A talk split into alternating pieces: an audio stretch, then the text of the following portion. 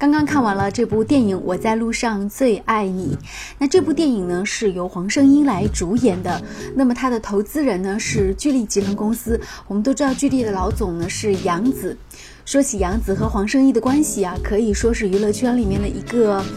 明眼人看得清清楚楚，当事人死活不肯承认的一件事情，所有人都知道这两个人之间肯定是有戏，但是，一旦问到他们两个人，都是矢口否认。而且在公开场合，前两年，呃，杨子还公开说，希望黄圣依能够早一点找到一个好老公。但是熟悉黄圣依的人都会每次见到他的时候，都跟他讲说：“哎，你长得越来越像一个人了，像谁呢？当然是像杨紫，他们俩越来越有这个夫妻相的感觉了。而且，我觉得任何一个男人都不可能就很难做到像杨紫那样。无论是在当年黄圣依和周星驰解约的时候。”当时是有很多债务，杨紫是伊利帮他解决了上千万的债务，还是之后黄圣依在娱乐圈里打拼，但是一直都只能演一些二三流的角色，这个杨紫看不过眼了，于是他就亲自自己来投资，投资了像这个天仙配，就他们俩来演男女主人公的一部电视剧，后来又为他投资了。包括前两年大卖的一部电影《白蛇传》等等，这些电影都是由杨紫来倾力投资的。而且为了帮助这个黄圣依能够迅速的成长起来，杨紫更是为黄圣依的成立了一个单独的公司，就是为了撇清两个人之间的关系。那么，呃，这个公司是在前年成立的。在成立了这家公司之后，杨紫当时是在公开场合里说，她要扶持杨这个黄圣依的成长，而且呢是许诺每年会给他的公司投入两亿作为一个投资。呃，无论是多有钱的老板，他怎么可能就一年为这个人的公司去投两亿？只能是说他真的是非常喜欢这个女人。但他们两个人一直都没有结婚，网上也是有各种各样的传言。当然，最大的症结是在于。杨子是有老婆的，而且他的老婆网上抛出的资料是说，相当的漂亮，而是而且是复旦大学的高材生，在经济方面很有投资的头脑等等。包括杨子现在的这个亿万身家，都是有他老婆出的一份功劳。而且他们的女儿已经有十一二岁了。但在我看来，其实这些都不是理由。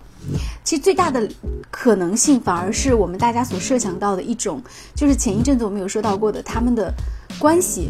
杨子和他的老婆之间的这种关系是一种契约的婚姻关系，而不是建立在爱情基础之上的。而且越是这样的有钱人，他们的这种婚姻关系建立在契约上的这种可能性，绝对是大于建立在爱情的可能性上的。因为有的时候两个人结合在一起是两个家族的势力的一个联合，比如说商界和政界的一个联合，或者说是是头脑和这种操作技能的一个联合。那么他跟他老婆两个人之间。更多的是像这种契约式的婚姻关系，所以这种婚姻关系，呃，两个人就是说我们在公众一起面对的时候，我们是夫妻，但实际上到了各自的情感生活，他们可能还是各自会有自己的归宿。这个就有点类似于说，呃，这个圈子里面可能没有他们两个人表现那么明的，像梁朝伟和刘嘉玲之间的这种关系，也会是这种契约式的婚姻关系的。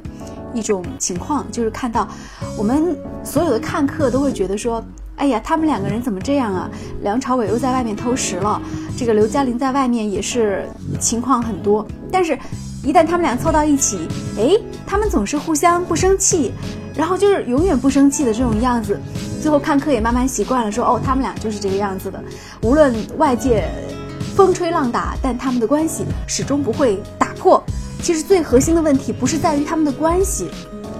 会不会打破，而在于说他们的关系这个编织不是以情感作为一个第一纽带的，而是以利益或者是这种共同体、共同成长的这种家族啊这些东西牵涉到里面的，它不是以情感作为第一要素的。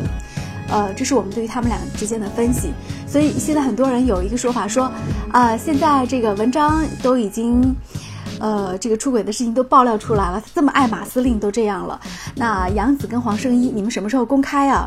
我倒是觉得，其实对这样的传闻，杨紫和黄圣依只会淡然的一笑，因为对他们来说，公开和不公开都没有什么关系，他们已经找到了一个就三个人相处的一个特别好的方式，但是这里面会有一个意外，随着时间的推移往后发展的话，有可能会出现一个意外，什么意外呢？就是。我们现在是可以肯定说，杨紫对于黄圣依的这种感情，黄圣依对于杨紫的这种感恩也是非常明显的表达出来的。但是随着时间的推移，我们设想一下，如果有一天杨紫的公司破产了、倒闭了，黄圣依变得很有钱，他的公司越来越好，等等等等，他们俩之间的这种力量的这种制衡变成了相反的一个情况，那么有可能事情就会发生变化。总之，在这个变化的世界当中，尤其是名人之间的这种婚姻，可能更加的不是以情感作为第一纽带的，包括美国总统像奥巴马。呃，还有像之前的这个美国的总统克林顿，他们跟他们的老婆之间的这种关系，更多的是有条件的。以上就是对于这一事件的一些分析，仅供参考。